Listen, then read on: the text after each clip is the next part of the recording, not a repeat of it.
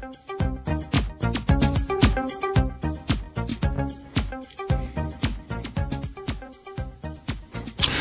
evening, everyone, and welcome to Point and Click Radio, the biweekly computer show. I'm Bob Lawton.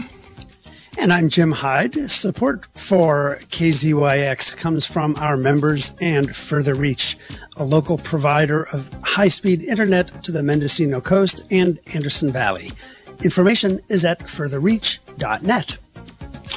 And you're tuned to KZYX Philo 90.7 FM, KZYZ Willits and Ukiah at 91.5 FM, K201HR Fort Bragg 88.1 FM. We're Mendocino County Public Broadcasting, also streaming live at kzyx.org.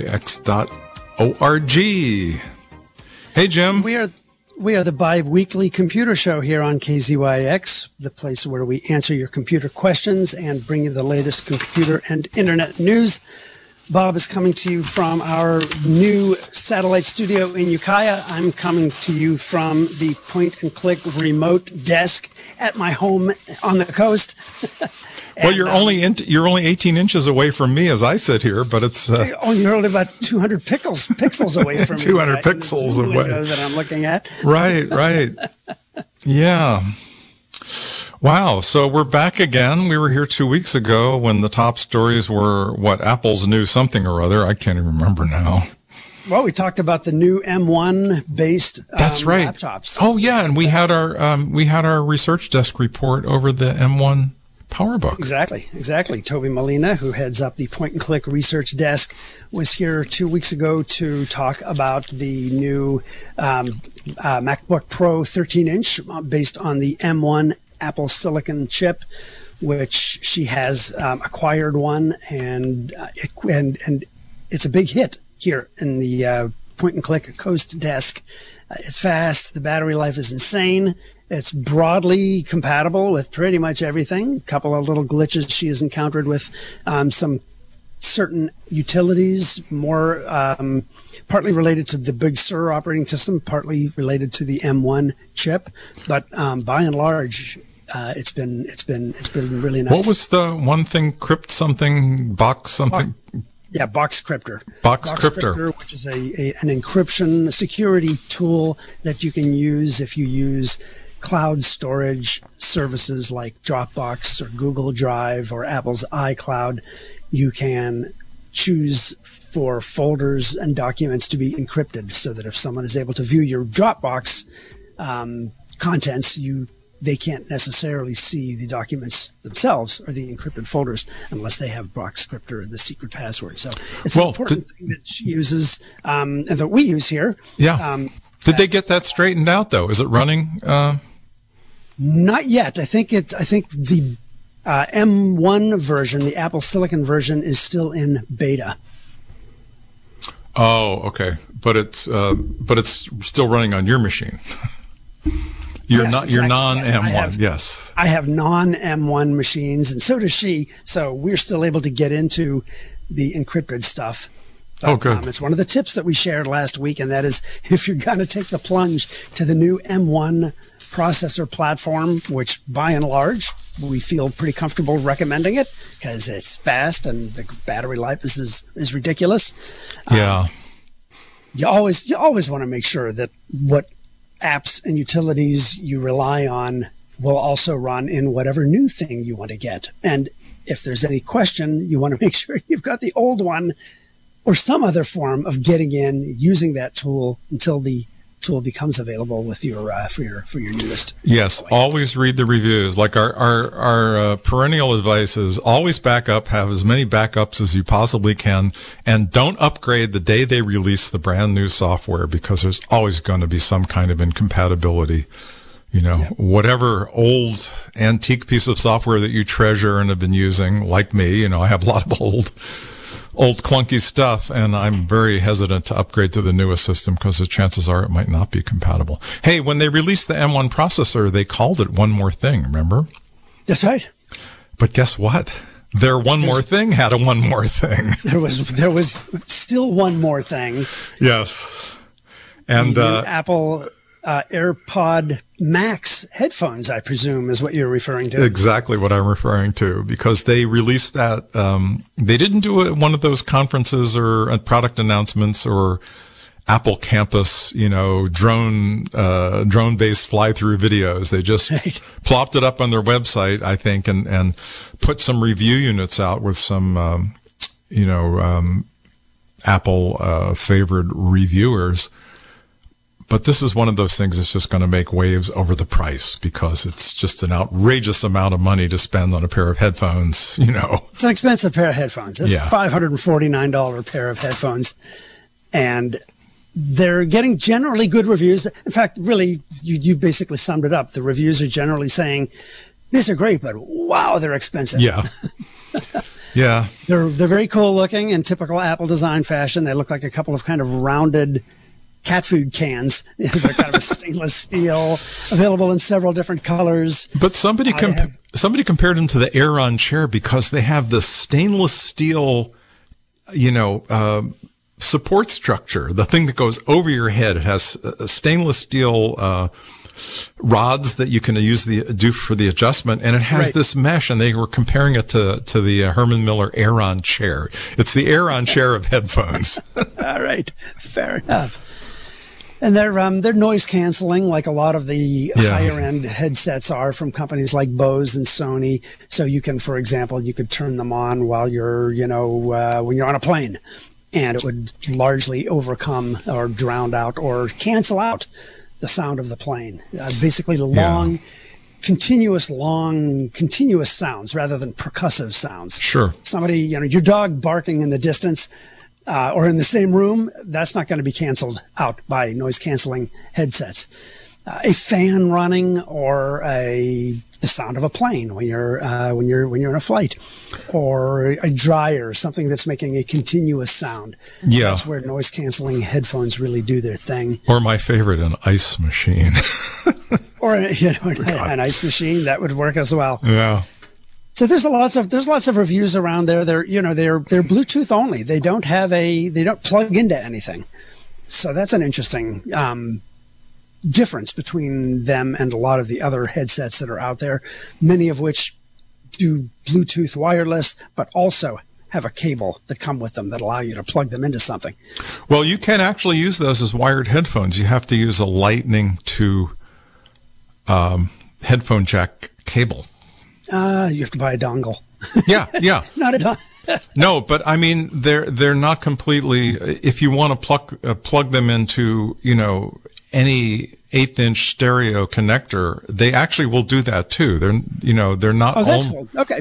They're not only wireless, so you could actually use them as real plug-in stereo headphones, but you need that lightning cable, which is how they charge, I guess, to a headphone jack um, or plug connector. So right. that so that works. Right, right. Yeah. Well, if you remember, Jim, 20 years ago when the, uh, or maybe it was, how long ago? When did the iPod, very first iPod, the big brick of an iPod come out? That was almost that much. Just about, yeah. It was, it was 2001, I think. Yeah, almost 20 years ago.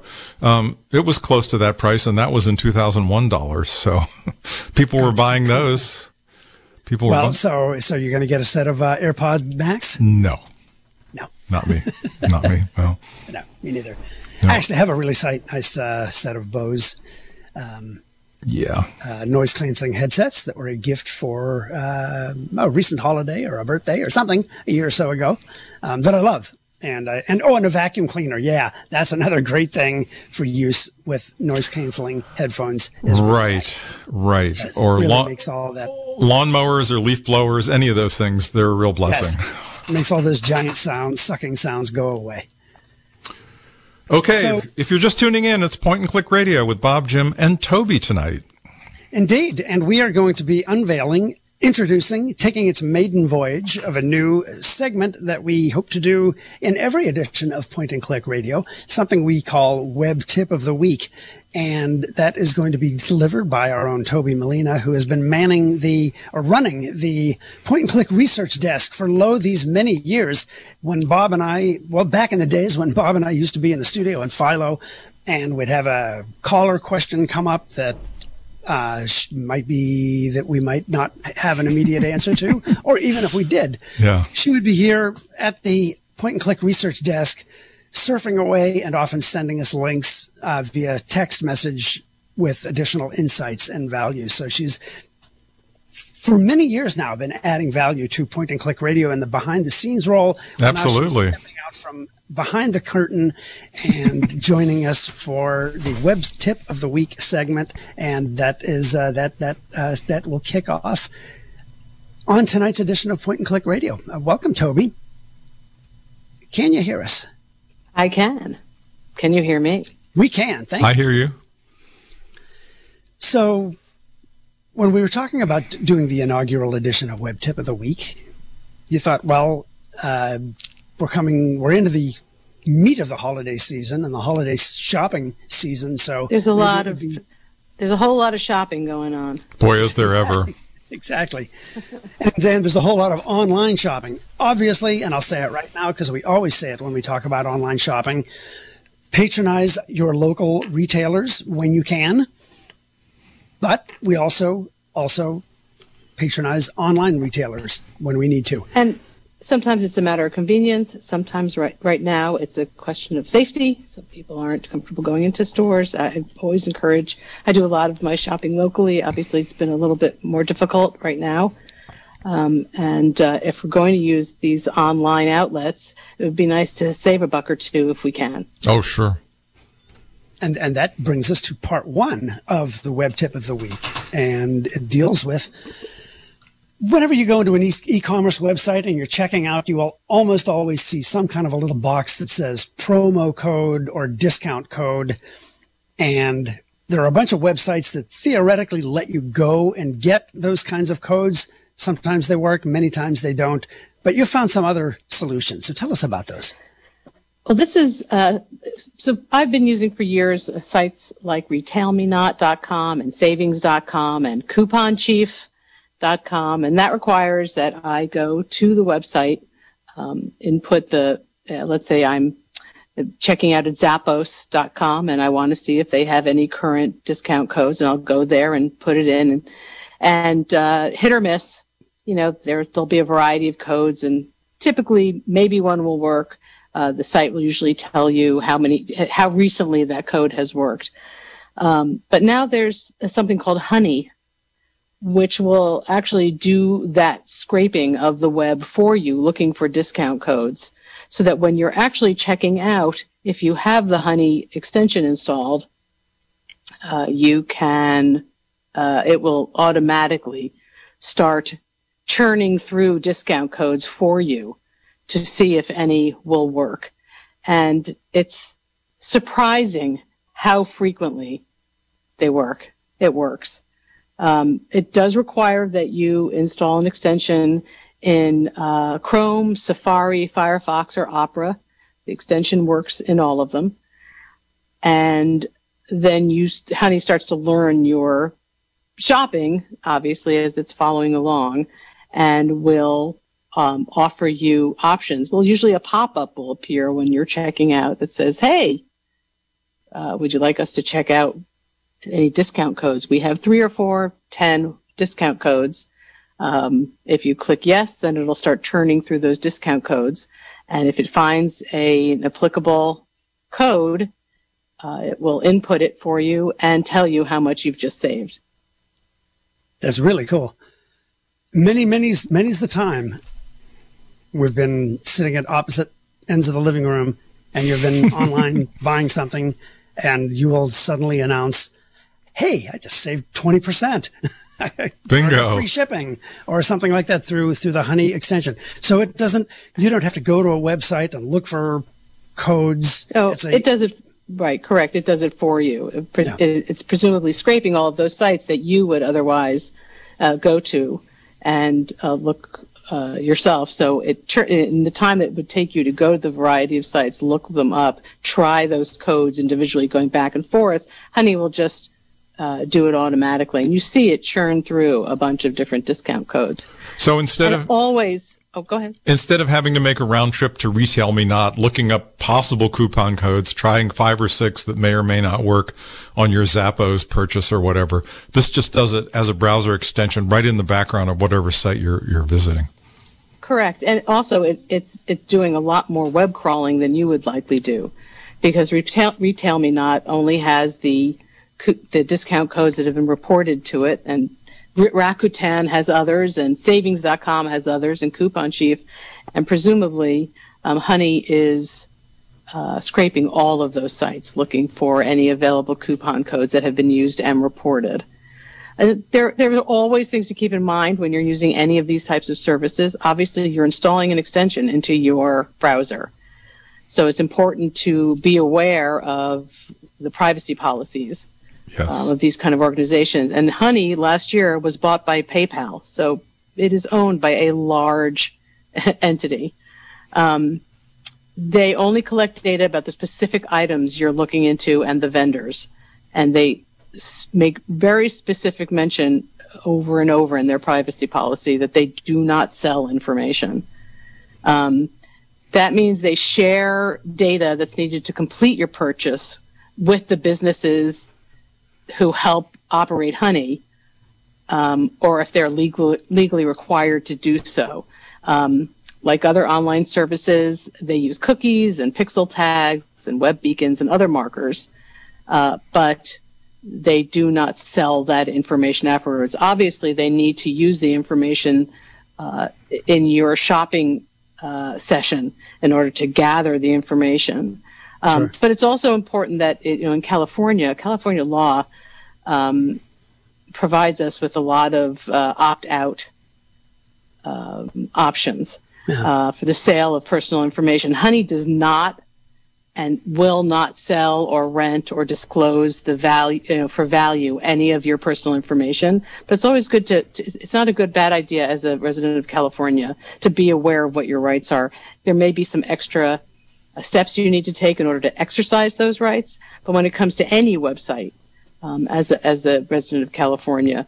It hap- so happens that with honey, you don't need to particularly worry about it. But I would always encourage anyone who is thinking of installing anything like this to take a look at their privacy policy so that you are sure of what it is that you're uh, letting them see and what mm-hmm. data you're allowing them to gather. It, the, the, the privacy policy is in very plain language at uh, joinhoney.com slash privacy.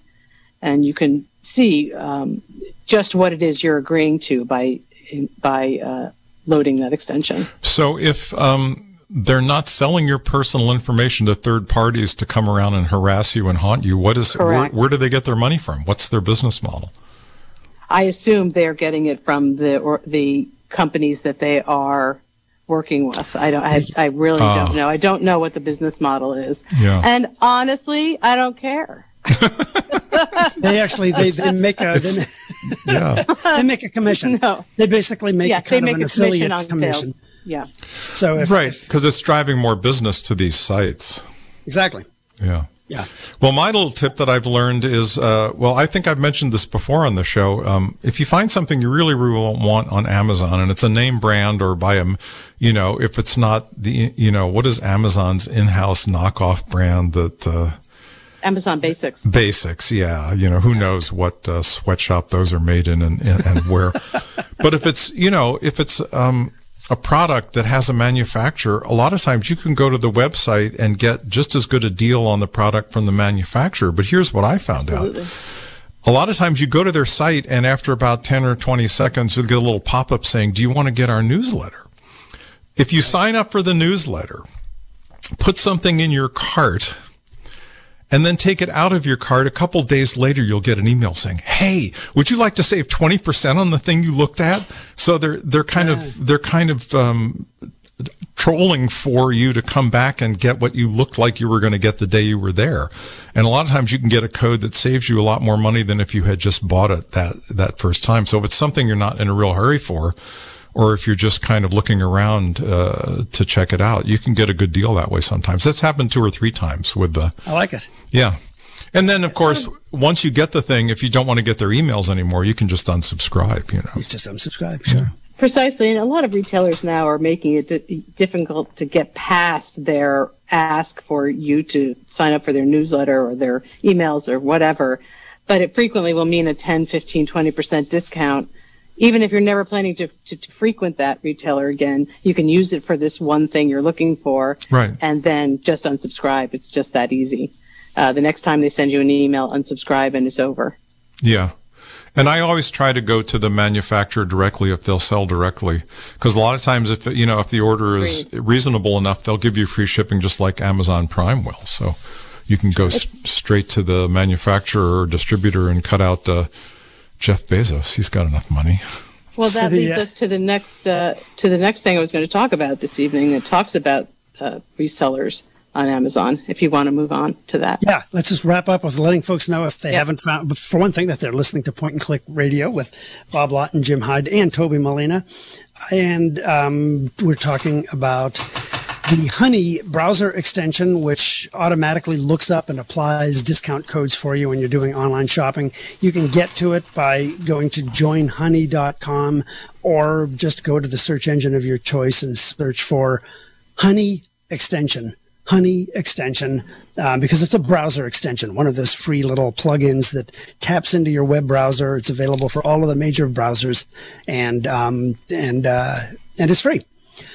So yes, so that does indeed lead, lead us to uh, part two of tonight's uh, web tip of the week, and that deals with online reviews. Toby, So frequently, when you uh, go to uh, Amazon in particular, there could be a host of reviews.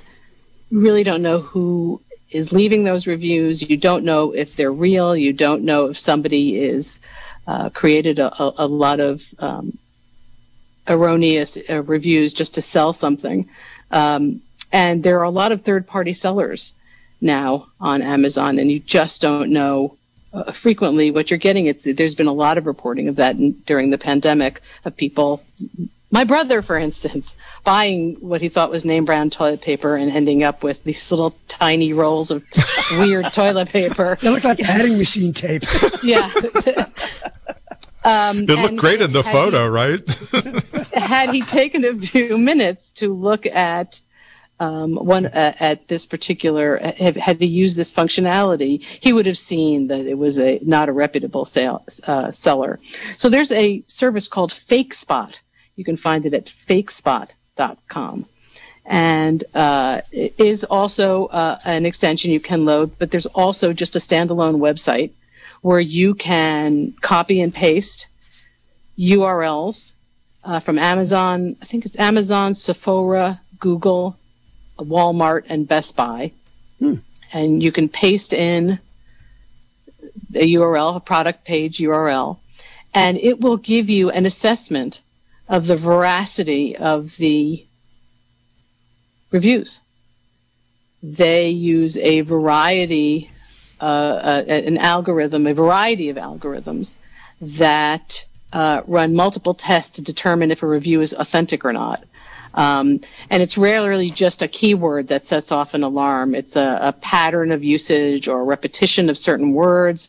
Linguistics play a, a big part in every analysis, but it's far more complex than just looking for certain keywords that, that trip the alarms.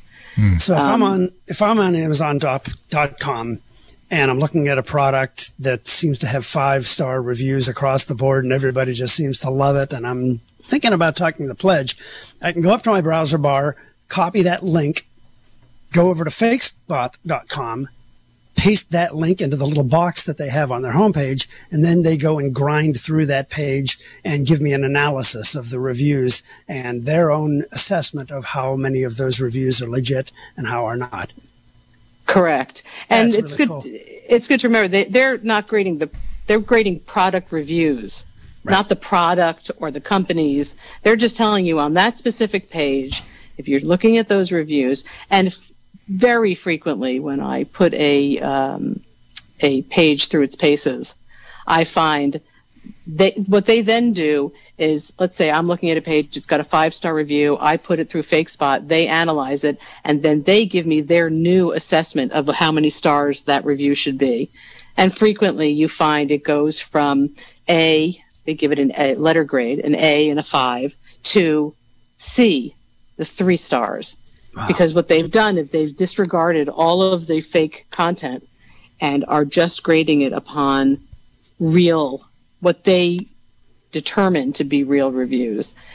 Of course, anything like this is flawed and it's an algorithm, but it has been incredibly useful and will also flag when they they also have a database of disreputable sellers. Wow! So it will immediately throw a flag if a, if a seller has been in, been determined to be disreputable, which has been very very helpful.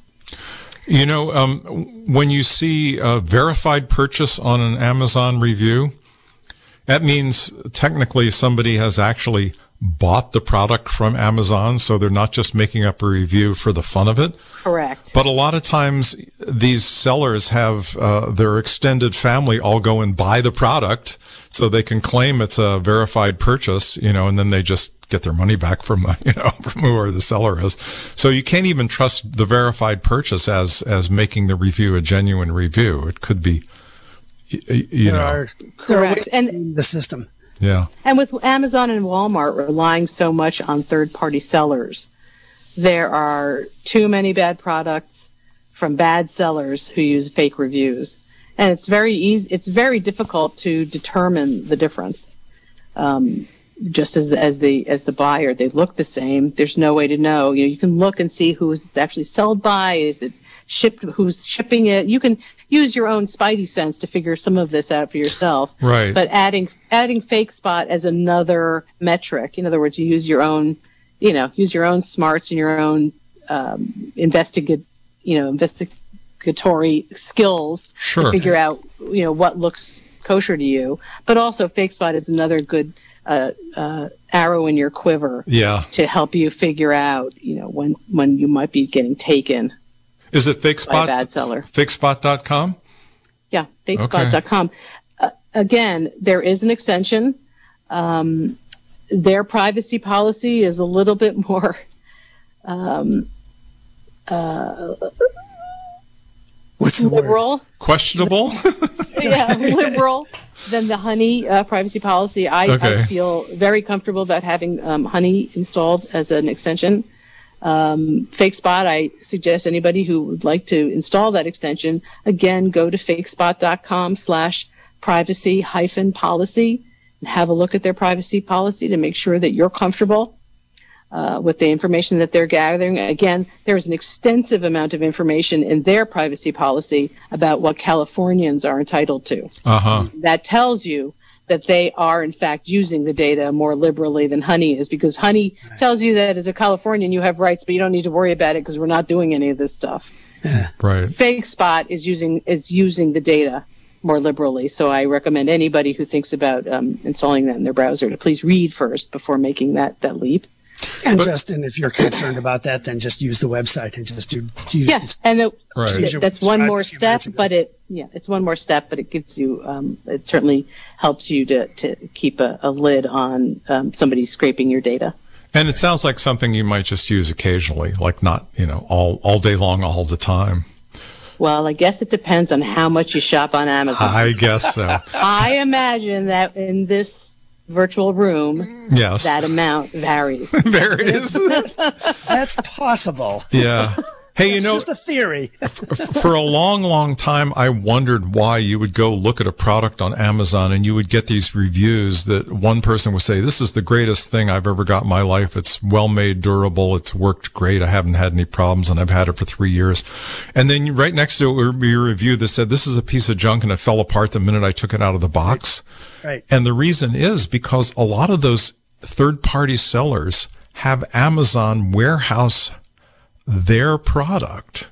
Yeah. And a lot of the product comes from the original manufacturer and it's genuine. And Amazon was just dumping it all in the same bin. So you would get, um, you know, counterfeit stuff getting mixed in with the real stuff. And I don't know if that, if they've put a lid on that, but that was a problem for a while. People were getting fake products, uh, because the third party sellers, their um, stuff that was being warehoused by Amazon and and uh, handled by Amazon rather than the third party seller themselves. You know, the right. third party seller would outsource the the shipping to Amazon themselves, but they would provide them with the merchandise. Wow. And you're always going to find instances, no matter how reputable a seller is or how good a product is, where somebody receives something broken or it falls apart, or that's just inevitable. So that's to be expected. If you find a a um, a product where everything is five stars, and that just sounds unrealistic in and of itself. Um, I find Amazon reviews particularly helpful when it comes to instructions. If I can't figure yeah. something out, I can't figure out how something works, or I can't, what is this piece, or how does this work, or why can't I get something to do something? I go to the Amazon reviews. You can search Amazon reviews. I put in uh, a search phrase to see if anybody's had the same issue. And nine times out of 10, I find the answer to my question mm, within the true. reviews. It's an incredibly useful from a, um, uh, a crowdsourcing perspective to find other people who might have the same issue or question that I do. That to me is the single best use of Amazon reviews. It is, it's, especially it's, if especially like, if they uh, comments on recipes. It's the same thing. Yeah, you can find other people who are in the same pickle you are and who may have figured it out recipes, pickles. Yes, um, oh, that's especially true, Toby, if they post a photo too. You know, a lot of times the picture. Oh, yeah. Some of the better reviews will even have videos of something. If there's yes. a product is kinetic in some way, it does something, it opens up, it spins yeah. around or whatever. Um, some reviewers will post a review, a video review of it. Hey, we got an email from listener Henry uh, who says FakeSpot may be available on the App Store. Hmm. Oh, interesting. Yeah. I don't know. We'll have to check that out. I'm going to look right now. Yeah. Yeah. I wonder what that means. So, um, yeah, fakespot.com. And there's, there's so many interesting things about, uh, you know, online reviews, which, which we covered in the show a long time ago. But, you know, you kind of, you look at the, um, you look at the quantity of, and this, this applies whether you're going to, you know, Yelp to look for a favorite breakfast, breakfast place in a town that you've never been to before right. or for something you're shopping for on Amazon. Look at the quantity of reviews. If you see only two or three video uh, reviews, there probably isn't enough of a critical mass there to provide a real consensus as to what the product is like or how good the breakfast is. Um, and when you find a certain critical mass, then you can start to look for a trend. Most of the mm-hmm. people like it. Most, yeah. most of the people don't. Um, things like that. So um, not uh, go ahead. Not only is Fake Spot in the App Store, it's already on my phone. already, that fast? I forgot. So Henry is absolutely right. Thanks, um, Henry.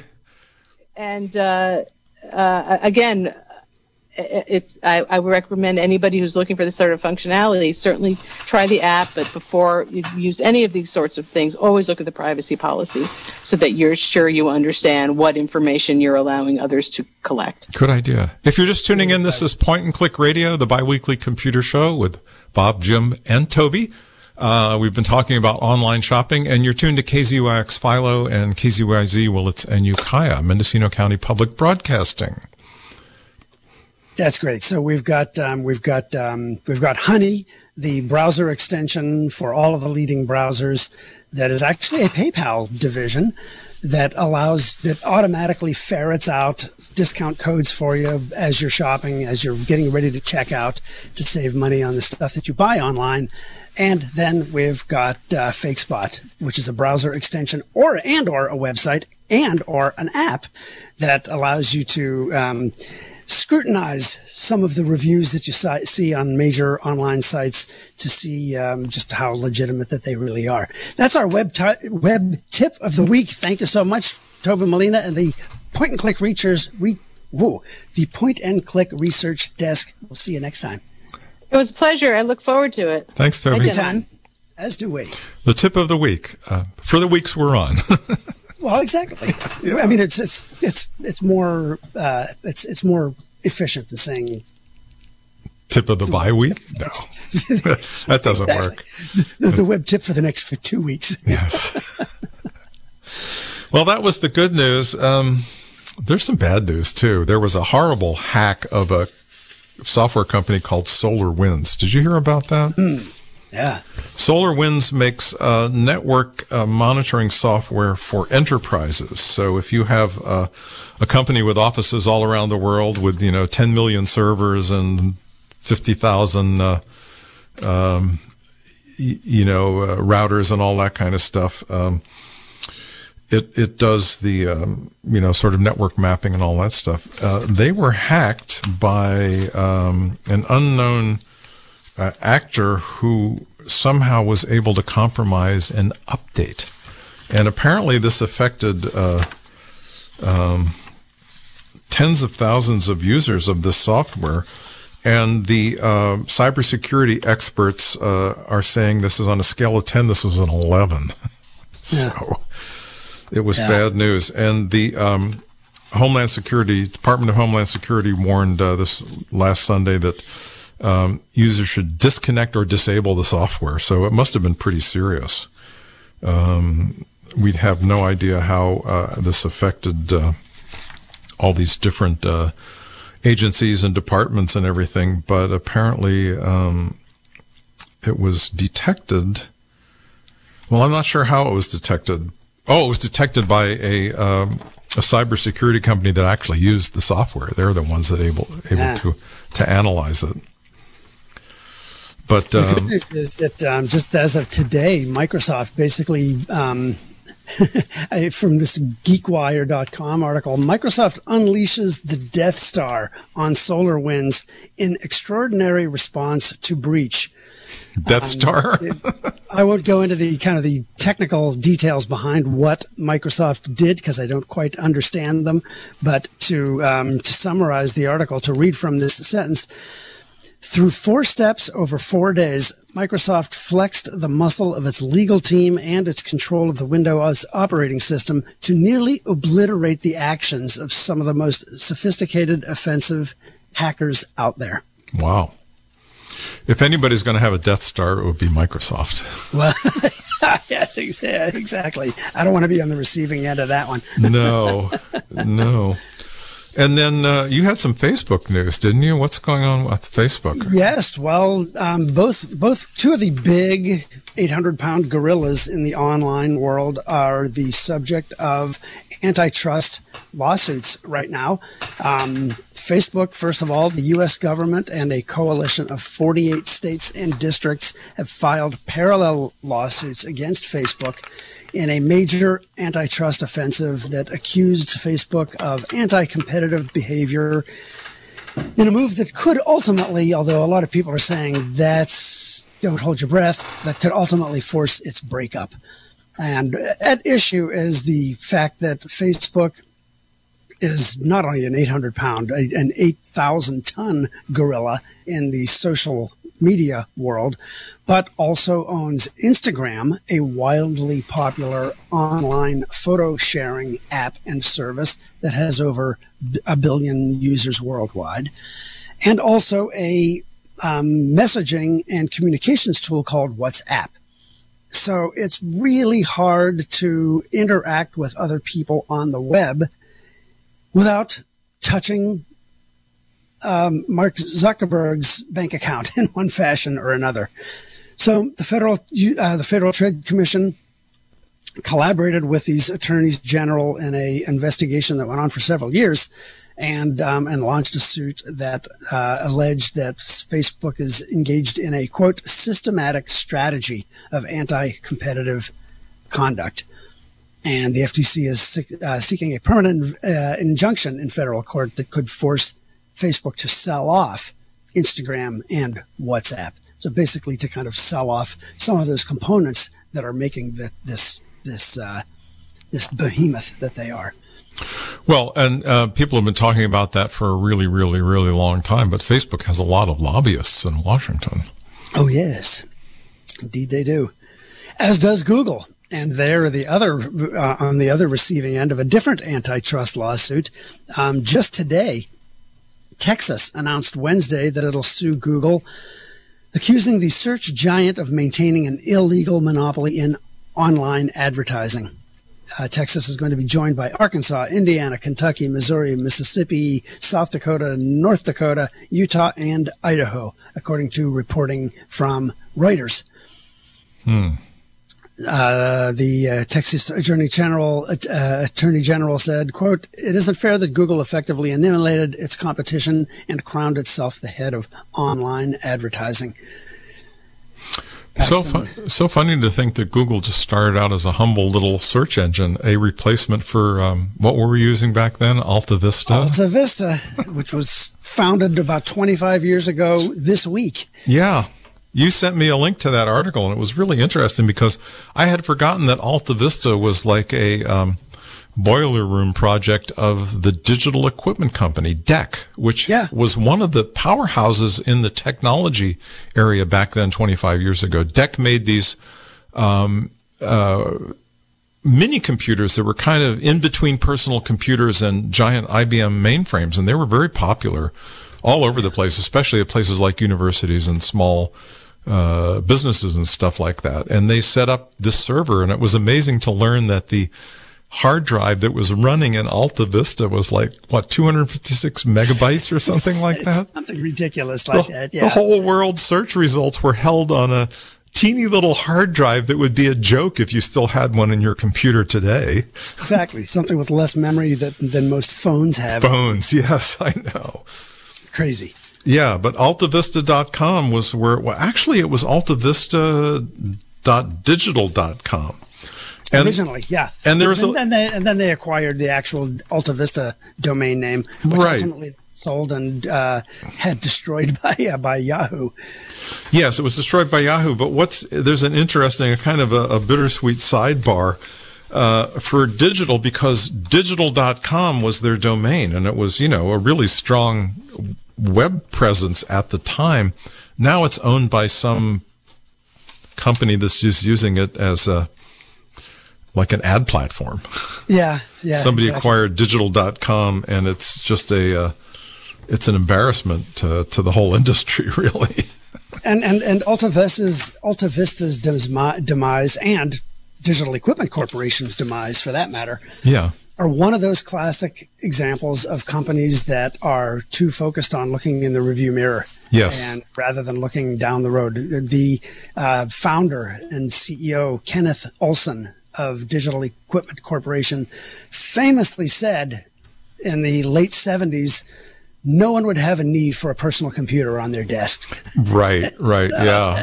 it's one of those amazing quotes from the from the history of technology. There was a way back in the uh, UNIVAC days when they very first had those uh, giant uh, computers that practically filled up a whole building that ran on vacuum tubes. Somebody said Yeah. that that the whole world would probably need seven computers at the most, exactly. something Yeah. like that. Yeah. And and Ken, Kenneth Olsen of Digital said, "No, there's no reason for anybody to have a personal computer." I know. Little So did they know. Indeed. So, you know, we'll be covering on and off the Facebook and Google antitrust suits. If it's any indication, the biggest initial beneficiaries are going to be the lawyers. Um, if we saw anything and learned anything from the Microsoft monopoly antitrust suit of about 20 some years ago at this point, it went on and on and on for years. Right. Ultimately didn't have a whole lot of impact on, on, on most of us at the end of the day. Um, but it did, uh, it, it did help put bread on a lot of attorneys' tables for quite some time. So we'll be covering those lawsuits for you. But um, in a minute or two, we should start at least um, giving out the phone numbers and encouraging folks to give us a call. Right. Um, but before we do that, I want to just, you know, we just finished talking about Google being sued, but Google also does some really amazing, cool little toys. And I want to just uh, tell folks about one and even give a little sonic demo of something that they've done called Blob Opera.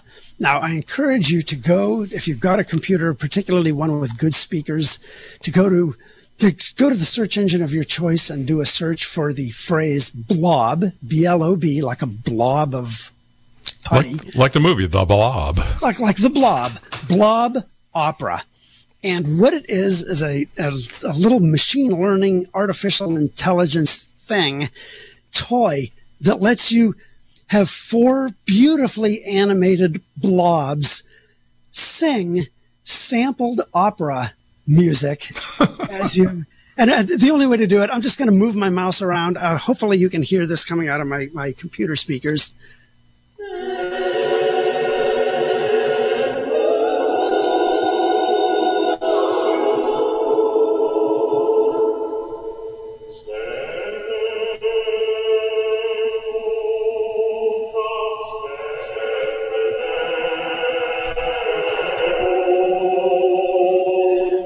Now, what Google did was sample four master classical music opera singers having do, did 16 hours of singing and then their machine learning model learned what opera singing sounds like and as you drag your mouse up and down these cute little blur blobs expand and contract and move and their mouths go ooh ah ooh ee and you can basically play music with this thing and to try to demo it over the radio is not really to do it justice because you got to see how cute the thing is. But go to if you, especially if you have kids and you want to just park them in front of something that they'll have fun with and maybe even learn a little bit about music about.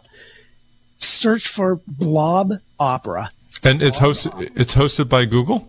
Yes, it was created by um, a uh, arts and culture research lab at Google. So yes, there is an arts and culture lab at Google. Interesting. And, um, it's really cute. I heartily recommend it. We should open up the phone lines. Uh, the show has gotten so interesting tonight that I think our, our listeners are probably just soaking it all in. But if you have a computer question or want to make a comment, give us a call at the studio number 895 2448. Operators are standing by. Uh, and you can give us a call. That's we very just, funny. We could just sing opera yeah, for the last 14 yeah. minutes of the show. By the way, face, Facebook is not taking all this sitting down. They they clawed back saying Apple's upcoming anti-tracking prompt, which is going to be in Apple, I think, portable devices, maybe in the Safari browser too. They're claiming that Apple's move to uh, let users know when websites are trying to track them to third party sites and ads and things around the web outside of the actual site you're visiting, they're saying that this is more about profit than privacy. Ah, yes. Yeah. Uh, you know, Apple being a very, um, having privacy being an important part of their platform and of their, and their brand, uh, they, have introduced features in iOS 14, the mm-hmm. latest version of the mobile operating system, that will display a little message saying that uh, you know this app that you're using, maybe a free app that runs ads, which is which is a commonplace thing on the on the on mobile phones. Yeah. A lot of apps are free, but they display ads where you know every three moves that you make in a game, it might display an ad. Before some certain feature is unlocked, it, you have to watch an ad. Well, it turns out that those apps also also often track you so that when you go and sit down at your computer later on in the day, you might see an ad for that same pair of shoes that you saw on your on your phone, or that the ad played uh, on your mobile app. Right. And so Apple is building an anti-tracking feature, has built an uh, anti-tracking feature into iOS 14 that when an app like that is running, iOS 14 displays a little message saying this app would like to track you and that may be used to provide customized advertising. Would you like to see that? Yes or no? Well, you can also um, uh, click on allow tracking, or you can also click on ask app not to track. Now, will the app listen when you ask them not to track? I wonder. Um, I when I when you sent me the link to that article, I went and did a little homework and I looked up um, uh, three particular uh, items that are part of this whole thing that's happening with this tracking. There's SDKs. There's um, um, IDEs, and there's also APIs, and those are all going into the software that uh, you have on your computers and on your mobile devices. An SDK is called a software development kit and it's a collection of software tools that are an installable package. And a lot of times, app developers, like uh, developers that develop games, will use an SDK that's provided, for example, by an advertising company. And it has all the all the little software bits, the little software tools that let this game spy on you, basically. An API is an application programming interface, and it's similar. It does it does similar types of functions. And an IDE is also uh, a similar type of uh, tool. It's an integrated development environment. But uh, for example, the average Android mobile app has 15, more than 15 separate SDKs in it. So these are just warehouses of of spyware, basically. Yeah. And that's the average mobile app. The gaming apps go up to over 17 different SDKs in your average gaming app. And these things track, they don't only track that pair of shoes you happen to look at by noticing it was a pair of shoes. They track things like your gestures when you use the computer, you know, right. your rate of typing on a keyboard or, or text input on your mobile device. They have all these, uh, heuristic, uh, and um, kinesthetic type of um, measurements that they can all use to, to know who you are and to maybe categorize you. You know, if you're a slow typer, you might fit into one profile. If you're a fast typer, you might fit into another profile. And they use all this information to make you the product and yeah. not the not the uh, customer. Yeah, yeah, it's nasty and you know, and Facebook's response to uh, a, they wrote a uh, one of their advertising executives wrote a blog post on the Facebook blog talking about how Apple objects to this new anti-tracking feature, and Facebook's stance is this is going to hurt small businesses. Oh, yes.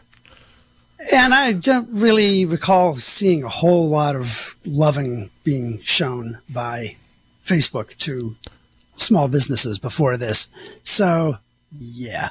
No, and in fact, Jim, um, a lot of small businesses were complaining that they, when they wanted to reach out to their followers, Facebook wanted a lot of money from the small businesses to advertise to their, you know, if you make buggy whips or, or hiking boots or something like that, and you have people following you on Facebook, if you wanted to use Facebook as a way to connect with your, your customers, or people who are interested in your product, they wanted big bucks out of you uh, just to do that service, you know. So they're the ones who are not being nice to small businesses. indeed. Indeed. 895-2448. Give us a call. We've got about uh, eight minutes left here. Well, seven minutes because uh, they're going to cut us off in Philo. You know, this is a a hard switch, I guess they call it. Um, we can't we can't get away with running into Jamie's radiogram no. time for a couple of minutes as we used to do. And nope. radiogram is coming up after this show, so stick around for that. You know, um, there is a new version. If you have an Apple Watch, there is a new version of the Watch OS, uh, version 7.2 that my phone just or my watch I should say my my wrist informed me today that uh, that it's available for download. Uh huh. Um, one part of it works with this new subscription service, Apple Fitness Plus, which maybe we'll talk about on a future show. Um, but the part of it that I'm particularly interested in, as someone who um, well, used to have a heart issue, but hopefully no, no longer do, um, right. um, is that um, the um, the built-in EKG and AFib feature now is more sensitive than it was in earlier versions. Oh, it can yeah. detect AFib at speeds at over 100 beats per minute, which uh, which the older Watch OS version was not able to. So um, if you have an Apple Watch, one of the newer wa- Apple Watches in particular that has the heart monitoring features, um, which I think started with the Series 5. Then the. Um, right, EKG was with 5, I EKG think. monitoring, yeah. Um, iOS 7.2 should be of interest. That was one of the things in that podcast that Tim Cook uh, recently did that I was uh, telling you about earlier. Um, Apple started getting um, letters and communication from their customers saying, I got my watch. And if I hadn't gotten my watch and, and noticed what my heart was doing, I might have died. I mean, they got a substantial amount of feedback from their, the users of this product.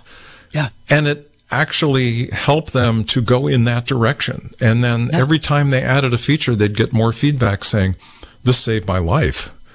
So I didn't send a letter to Tim Cook, but it was getting an Apple Watch and wearing that Apple Watch that informed me that I was in persistent atrial fibrillation. Wow. Which I ended up having an ablation by a doctor whose practice is in Palo Alto who, who worked with Apple on the heart monitoring features. On developing those features. That's yeah, fantastic. Uh, we had somebody call and I didn't pick up in time. Go ahead and call back. We'll try to get you on the air before we have to sign off. Hit that magic redial button, caller. We'll get you on the air. Yeah, so um, uh, Tim had a lot of good things to say about um, the um, the effect that product has have. He was very proud of the fact that the the health aspect of the Apple Watch has has really uh, blossomed over the. I can't remember how long the watch has been out. It's been more than five years. I'm pretty sure. See, boy, I don't even know now. Yeah. Yeah, it seems like it's been a long time. Yeah, and that the first version of the Apple Watch seemed pretty tame compared to what the uh, what the features are now with all the um, yeah. the heart monitoring and exercise monitoring and uh, well you can even make phone calls from them now which is a pretty that's right pretty that's handy right. feature yeah i was not you can you can use your watch to find your phone yeah exactly many times i don't know I, I, I put my phone somewhere and i just talk it into my wrist and say where's my phone and it and it will play a notice it plays phone. a note yeah and, and, I will say that I was not, you know, for, especially for the first Apple Watch, as you saw, as you said, um, I was, you know, thought, yeah, that's cool, but I don't really see. I don't wear a watch, so I don't really see this being a part of my future, and that persisted for a couple of watch versions after that. Yeah.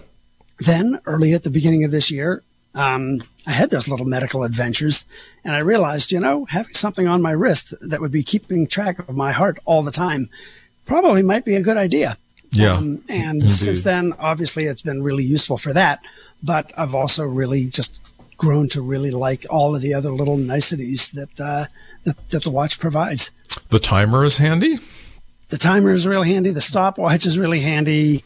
Um, the little mini apps, you know, you can have the New York Times app, you can have a little, you know, headline thing pop up, or uh, the CNN app can have a little thing, or even the MLB, the baseball app, can give you, you know, a little notification of what the score is in a game. Right. Um, you know, things like that are cute. Um, uh, replying to text messages from your wrist. They have Yeah. they have a whole list of of uh, canned replies. You know, somebody sends you a text, mes- text message, you can say yes, no, I can't talk right now. That's all built right in, and it just uh, really makes that that aspect of your digital life a little more uh, a little more compatible and uh, Yeah. convenient. the timer. This is the you know the ability to set alarms if you have to do something at certain uh, at the certain time of day every day, um, to have just your watch your wrist vibrate and remind you of that. Um, is uh, is really is really really useful. There's just a lot of. It turns out that having this little tiny rectangle with a screen on your wrist um, is a lot more beneficial than I ever thought that it would be. Yeah, I'm, I'm in complete agreement. I've I've had mine for a couple of years now. It's getting pretty scratched. I may have to get an upgrade. Sounds like it's time for a new one. yeah, yeah, and I don't have the model that has the uh, dial that stays on all the time. Oh yeah, that's nice. And That's you have nice. that, I think, don't you? correct. Yeah, Indeed. yeah. Those. So this is going to be our last uh, sh- um program before the Christmas holiday. I think our, so. our next program is on the 30th, which we will do our annual review, annual year in rebuke, as the great comedian Harry Shearer would say. Talk about some of the highlights and lowlights of the year. Um, at least from a computational and technology and computer uh, perspective. Um, we'll talk about some of the top web searches every time this time of year, uh, the big search engines, which are pretty much just kind of Google these days. Um, we'll uh, uh, report on what their most popular search hits of the year were. Um, a little spoiler alert.